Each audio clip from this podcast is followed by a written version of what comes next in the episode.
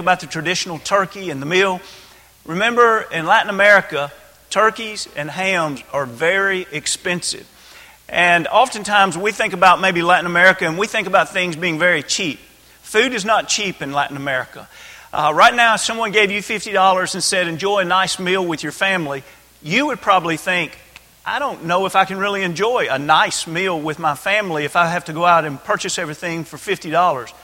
They would be in that same situation in Latin America uh, with the cost of their groceries, and especially if they're going to buy meats like turkey or ham. But yet, that's one of the things that they enjoy.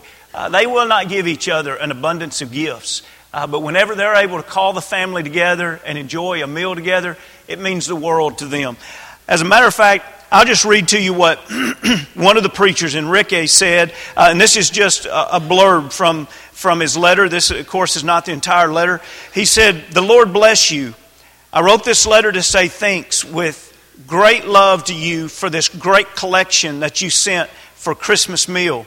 This collection came at a great time in my family. We celebrated my son's wedding during this time, and I tell you thanks for your kindness.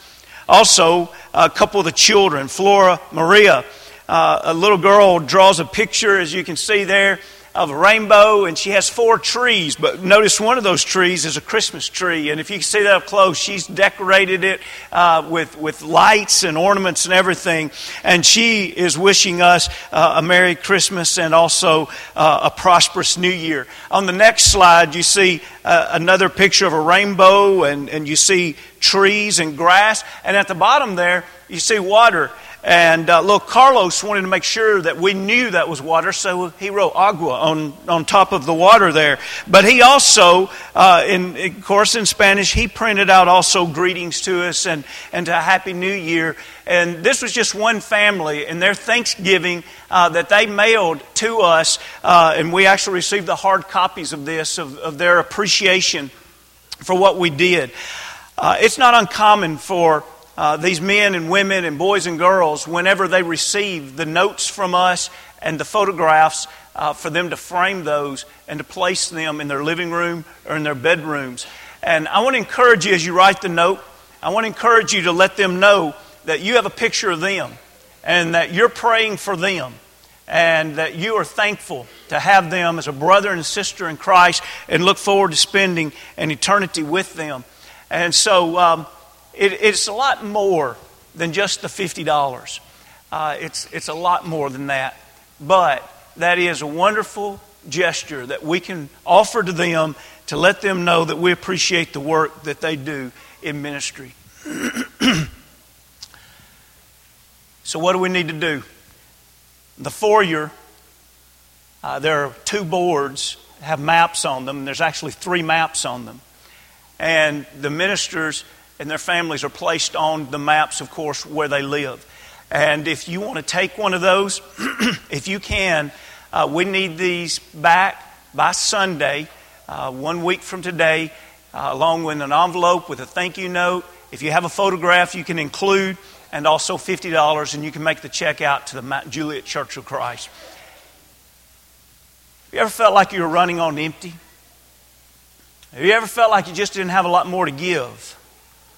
Maybe you even felt so weak that you didn't even know if you could continue in the faith. You know, it's hard to think about victory when our struggle is even thinking about finishing. Jeff Burton recently, if you're a NASCAR fan, you know this well, and if not, allow me to just mention it quickly for an illustration's sake. He knew what it was last month when he raced in Texas and there would be 334 laps that would need to be completed. And he was leading by five seconds, which was a pretty decent lead on lap 329. But yet, also on lap 329, he ran out of fuel. And so immediately Tony Stewart passed him, and then Carl Edwards was actually in the points lead for, for the, the championship. And uh, afterwards, there was a fellow from, from NASCAR.com, and, and his name is Dave Rodman, and he met uh, Jeff Burton at, at his car hauler as, after he changed clothes and came out, and he visited with him about this situation. And of course, he explained, he said, hey, it was worth a try.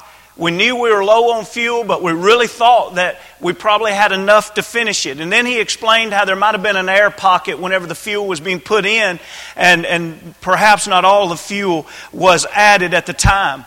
Carl Edwards, who would have preferred for him, for Jeff Burton to win instead of uh, Stewart, he, he, with a big grin, said, I've never cheered so hard for Jeff Burton in all my life. If I could have loaned him some fuel, I would have. I wanted him to win that race. But isn't it interesting that one of the closing remarks in this comment by Jeff Burton was, We were just about a gallon short. Imagine that. Multi million dollar teams with high dollar cars. The setup is, is detailed to every minor uh, consideration that could be given. Drivers have been trained for years. They're some of the greatest drivers in America. And it comes down to what? One gallon of fuel took him from first place to 20th place. One gallon of fuel. And another driver was serious when he said, If I could have loaned him some, I would have. Can you picture Judgment Day and that great victory we all want? And imagine how some are not going to finish well, but they would have run well throughout at least part of their life. And there would be others around them that loved them so much that if they could, they would loan them a gallon of spiritual fuel if they could, but it's not ours to loan. You remember the ten virgins, and five were prepared and five were unprepared, and the five didn't have enough oil to lend to the other. And it's the very same principle spiritually that the Lord is teaching here. And so, in this great text that we read, we'll do the same thing today that we did last week, and that is we'll, we'll develop more of the, the topic. Last week we developed pulling up the tent pegs, talking about death. This time we want to talk about resurrection on this Sunday. We'll talk more about the topic of resurrection this morning and then really camp out in 1 Corinthians, the 15th chapter tonight. 1 Corinthians 15th chapter is the greatest chapter in all the Bible that is about the topic of resurrection. In other words, there's more said about resurrection in that chapter than any other chapter. And so we can learn some great things from this today and especially tonight. If you will, glance back over with me to uh, the passages that have been capably read just a few moments ago. And notice in 1 Corinthians, the 15th chapter, in verse 3 and 4, when we think about what Paul preached, he preached the resurrected Christ. As a matter of fact, he clearly stated when he went in that he preached the death, the burial, and the resurrection of Jesus just as the scriptures taught. Then when we drop down to verse 13 and 14, I'd like for you to notice that it is again the resurrection that remains the topic because he's wondering how can some of those brothers and sisters in Christ in Corinth say that there is no resurrection? Let that sink in. This wasn't the worldly people in Corinth that were saying this. This was the brothers and sisters in Christ that some of them were saying there is no resurrection. And with that, Paul, of course, he's writing a letter. He's not there in person, but it's almost like he grabs them by the shoulders and he says, You need to think about this. Well, what's the big deal about believing in a Christ, but not a resurrected Christ? And then he makes a statement here that is our theme for this morning. And he says, If Christ is not risen, then our preaching is empty, and your faith is also empty. You ever felt empty? You ever felt like you're having a hard time honoring the commitment that you ought to make to your children? You ever felt like you're having a hard time honoring the commitment that you've made to your spouse? You ever felt like you're having a hard time honoring the commitment that you've made to God? Have you ever felt like you were running on empty? Listen, Paul tells us if we do not see, have our faith, have our conviction, have our understanding in the resurrected Lord, our faith is empty. We are running on empty. And we may scratch our head and say, I don't know why I just can't get it together. I just don't know why I'm having such a hard time. Friends, maybe we need to come back to the very core of Christianity. It's not just Jesus Christ, it's the resurrected Jesus Christ that is the very core of everything that we are and everything that we believe. And that's why when we look toward the end of this chapter in verse 55, where the question is, Where's the victory over the grave? In verse 57, and thanks be to God who gives us the victory through our Lord Jesus Christ. Do you remember a time where Peter he was running out of commitment? As we're talking about this, if you would be turning to 1 Peter, the first chapter, I'd like for us to look at a lesson that Peter can teach us about the resurrection. Do you remember that time when he was running low on fuel? As a matter of fact, that night he ran completely out of fuel. You remember Jesus had been arrested, and one asked him, said, Do you know him? And he denied him. And then another asked, Do you know him? And he denied him. And the next time they asked, Do you know the, the Jesus of Nazareth? He cursed and he swore that he didn't know him. And that's when the rooster crowed, and Jesus and Peter's eyes, they made contact with each other. And says, Peter went out and he wept bitterly. Can you imagine how many times that night he asked himself, Why did I do that? He'd lost sight of the Lord. And when he finally saw the Lord, it was convicting. As a matter of fact, it would be later in after the resurrection, remember it would be Peter and John that would run to the tomb because the women said that the tomb was found empty, and sure enough, it was empty. It was later that Jesus appeared to Peter and he declared to all the rest, Indeed, he has risen. And you remember is that breakfast in John the 21st chapter that Peter jumped out of the boat and, and he just couldn't wait for the boat to get to shore because he saw that early morning hour, the resurrected Lord. And you remember it's that same breakfast that the Lord asked him three times, Do you love me? just like he had denied even knowing the Lord three times. But you see, now Peter is dealing with, please get this, the resurrected Lord. There's something different about Peter's conviction after he saw the resurrected Lord for the rest of his life. As a matter of fact, Peter writes about it. We have the writings of Peter in 1st and 2nd Peter in the first chapter.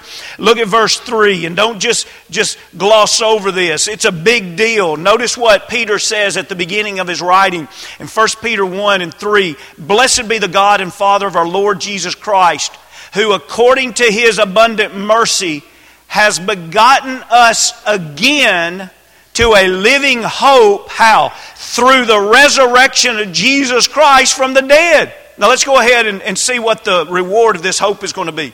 To an inheritance incorruptible and undefiled and that does not fade away, reserved in heaven for you, whom are kept by the power of God through faith for salvation, ready to be revealed at the last time. Notice he says this living hope, he says that it was given to him again. There was a time that Peter had hope in the Lord, and then there was a time where he lost hope and even denied the Lord, and he went out and he wept bitterly. And there was a time that his hope came alive again. Peter, what caused your hope to come alive again? And he said, It was the resurrected Lord that caused my hope to come alive again. It's interesting that we have the resurrected Lord, and before his ascension, only 40 days, but yet we have several post resurrection stories, not only to tell us of those individuals' hope coming alive again, but it's so our hope will come alive again. Friends, we studied in depth last week of the fact that all of us are going to face death. The question is are you going to face death ready for the resurrection? We all will have an existence beyond this physical body. The question is will we be alive spiritually or will we be condemned spiritually? Jesus Christ brings hope because he shows us that he and the Godhead they have power over the grave. And that's why we can say, Where's the sting? And where's the victory in death and in the grave? And the answer is through our Lord Jesus Christ. Drop back, if you will, to Luke, the 24th chapter. Do you remember these two men on the road to Emmaus? Do you remember that they had stayed in Jerusalem and they thought Jesus was going to be their hope? As a matter of fact, in Luke 24 and 21, they even said, they, they talked in verse 20 that, that, that Jesus Christ had been condemned to death and been crucified. But notice in 21, but we were hoping that it was He who was going to redeem Israel. But you see, when they saw the Lord dead, they lost hope. Now, Jesus rebukes them a little further down because he lets them know that they should have known from the scriptures. They could have read Moses and the prophets, and they could have known that Jesus was going to have to suffer and die, and that he would bring glory through his death. He rebuked them strongly. But notice, it was once their eyes were open to the fact that this truly was Jesus, because at first they didn't realize they were talking to Jesus. They still thought Jesus was dead. And so they then turn and look at each other and they say, Did not our heart, verse 32, Luke 24 and 32, they said to one another, Did not our heart burn within us as we talked with us, as he talked with us on the road? And while he opened the scriptures to us, so they rose up that very hour and returned to Jerusalem and found the eleven and those who were with them gathered together, saying, The Lord is risen indeed, and he's appeared to Simon. And so these two from Emmaus, they told about the things that, that happened to them on the road and how he was known to them by the breaking of bread they rushed back to Jerusalem. Now, keep in mind, they had turned in to spend the night there. But when they realized that the Lord was truly alive, they went back to the very city they left. They found the disciples, and the disciples had also figured out the very same thing. Why? Because he was alive and he had presented himself to them. And now Peter's hope is renewed. The other apostles, their hope is renewed. And even these two men on the road to Emmaus, their hope is renewed. What renewed their hope? Don't take it for granted. What gave them the fuel to continue in faith was that the Lord was resurrected. Look with me, if you will, to John, the 20th chapter. You remember that great story in John, the 20th chapter of Thomas, you remember that he was the only one that had not gathered and seen the resurrected Lord the previous Sunday night. And so the, they tell him, and, and he declares that he won't believe it in 25 and 26 of John 20 unless he can see himself and put his hands in the prints himself. And so the next week he gathers there and the resurrected Lord gathers also there. And in verse 27, he said to Thomas, Reach your finger here and look at my hands. Reach your hand here and put it into my side. Do not be unbelieving, but believing. And Thomas answered and said to him, My Lord and my God. Notice he didn't say, You were my Lord when you were alive. You were my God when you were alive. Friends, why is it in present tense? Because he's alive. You are my Lord and my God. Friends, do you really believe that Jesus Christ is alive and that He has power over the grave? And you too, after you breathe your last breath on this earth, you too will be resurrected and you will have an existence. And the scriptures makes it clear there's no middle ground. The existence is either heaven or hell. Do you believe in what Jesus Christ can offer as the one who can resurrect us into life? I would like to show you a few slides throughout Acts, and, and I'm going to literally try to do this in just a couple of minutes' time, not to develop it but I want you to see something that I believe is very important for this topic. And that is this simple truth. We have the Lord at the end of the Gospels giving the Great Commission and ascending into heaven. But now, what is the Lord's disciples? What are they going to do? Well, the book of Acts is what He wants His disciples to do. What is the reoccurring theme all throughout the book of Acts? In other words, all the things that could have been recorded Why are these the things recorded? Because these are the things that were done. These were the things that were taught. These were the things that were emphasized. And so, for, for just emphasis' sake, when we come to Acts 1, what do we have? We have a Lord who is living. And in Acts 1, beginning at verse 9 and 10, we see that the one who is living is the one who is ascending, and the angels that see him uh, ascending are also looking down at the ones that are gazing at him, and they declare that just as he has gone up, he will also come back.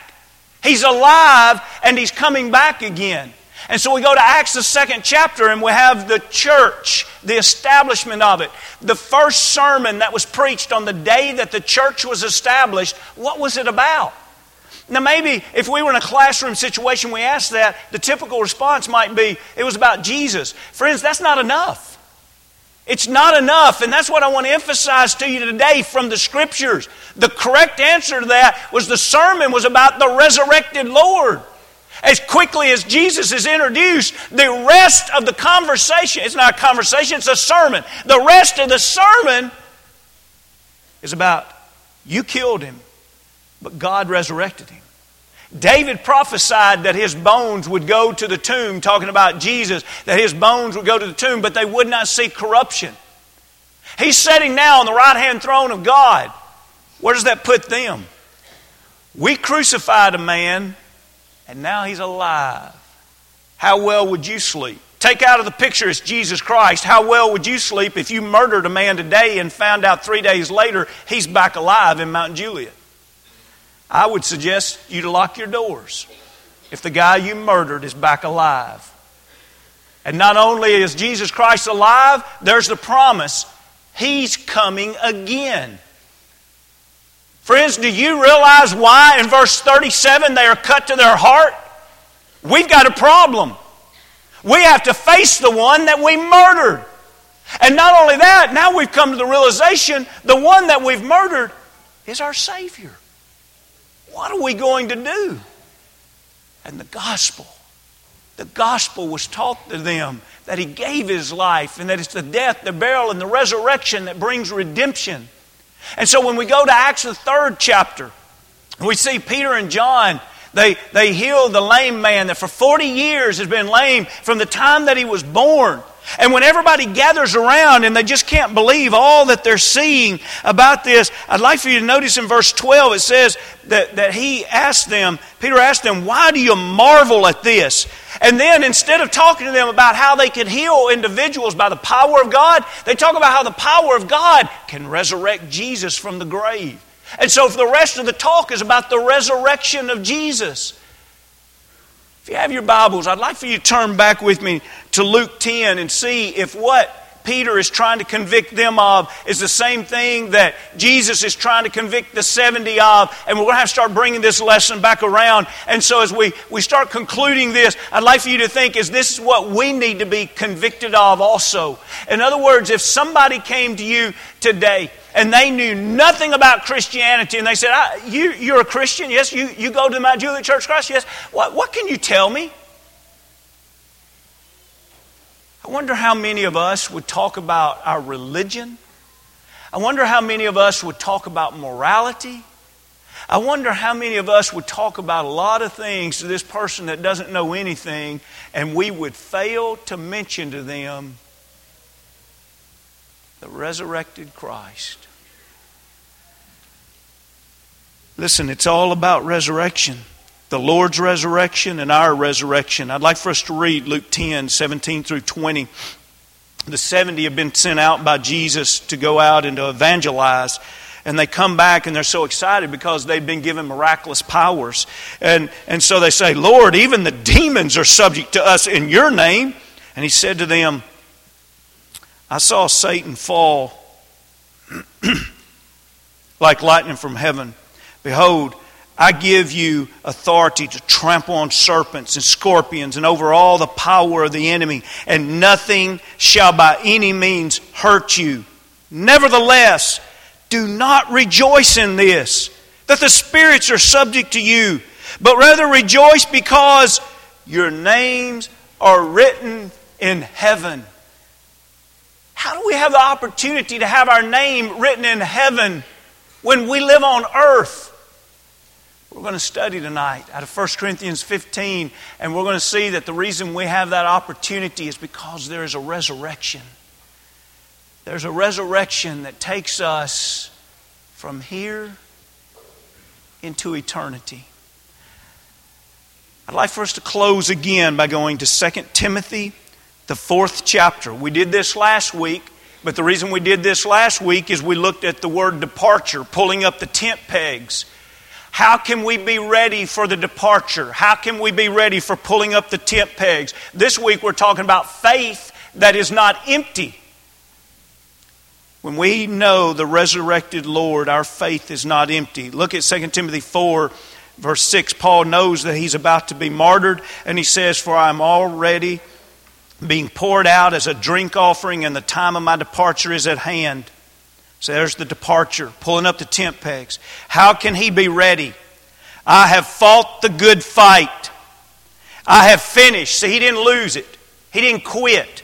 I have finished the race, and I have kept the faith. What faith did you keep? Paul? He said, I kept that faith that's not empty.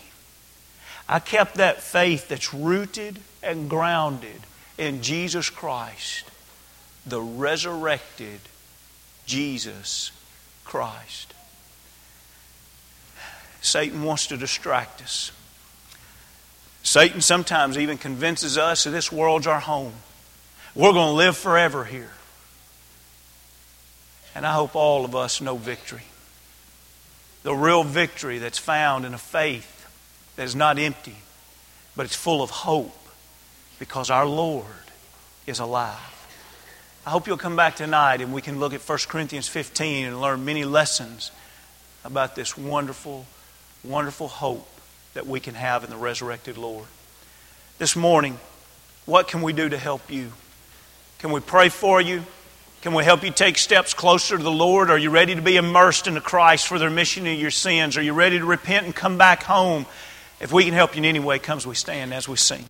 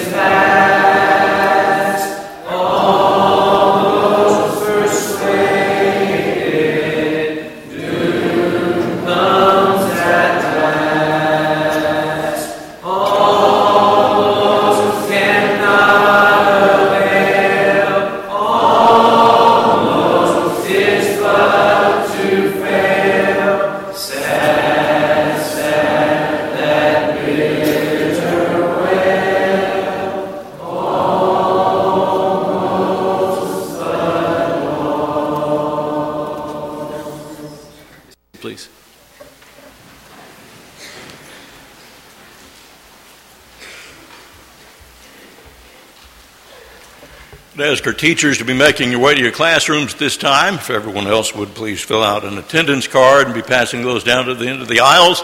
They will be picked up in just a moment. Our sympathy is extended to Celeste Burchett and family on the passing of her grandmother, Elizabeth Rotert. The funeral was last Sunday. Our sympathy also to Judy Alexander on the passing of her mother, Shirley Stanley. Woodfin Funeral Home in Smyrna is handling the arrangements. Visitation will be Monday and Tuesday from 2 until 8. The funeral will be on Wednesday at 11. Estelle Pirtle, the mother of Eric, is in ICU in very serious condition at Centennial this morning. Surgeons have had to remove her stomach due to the cancer. We rejoice with Nathan Brown on his decision to put on his Lord in baptism this past Wednesday. Congratulations to Manuel and Judith Camarillo on the birth of their daughter Giselle. She was born December 5th, weighed 7 pounds and 5 ounces.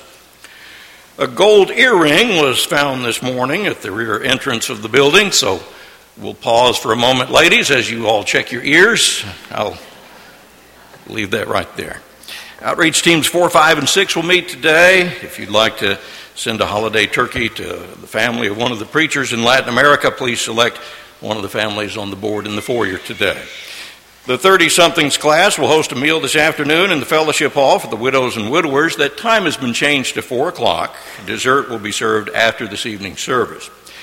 For those interested in going on the Ukraine mission trip, there will be a meeting tonight after evening service in room 100AB. Sixth through eighth grade young soldiers and ladies serving Christ meet each Wednesday evening throughout the winter quarter. The sixth through eighth grade Devo will be hosted tonight by Hoyt and Laura Smith. They'll return to the building by 9:15. The preteen Christmas party will be Friday. The sixth through twelfth grade Christmas party will be Saturday at six at the Dukes. There will be a luncheon after the Tuesday ladies Bible class this week, and that class will then resume on January 10th. The Reaching the Top outing will be this Thursday. We'll be bundling the house to house mail out after service this evening. If you can help out with that, please uh, plan to stay a few minutes to, to uh, assist. The wedding tea for Clay Batts and Chelsea Harris is next Sunday at 1.30 in the Fellowship Hall. And Clay asked me to remind you men that you are welcome as well. He does not want to be the only guy in the room. They are registered at Macy's and Target. After our final song, Gary Hanna will have a closing prayer. Yes, ladies and Mr. T, look for your gold earring at this time. Uh, I pity the fool that finds that earring. We're going to sing one more song and uh, then we'll be dismissed in prayer. Uh, 705 will be that song if you need your book. If not, let's all stand and sing uh, A Common Love together and then we'll be dismissed in prayer. A common love for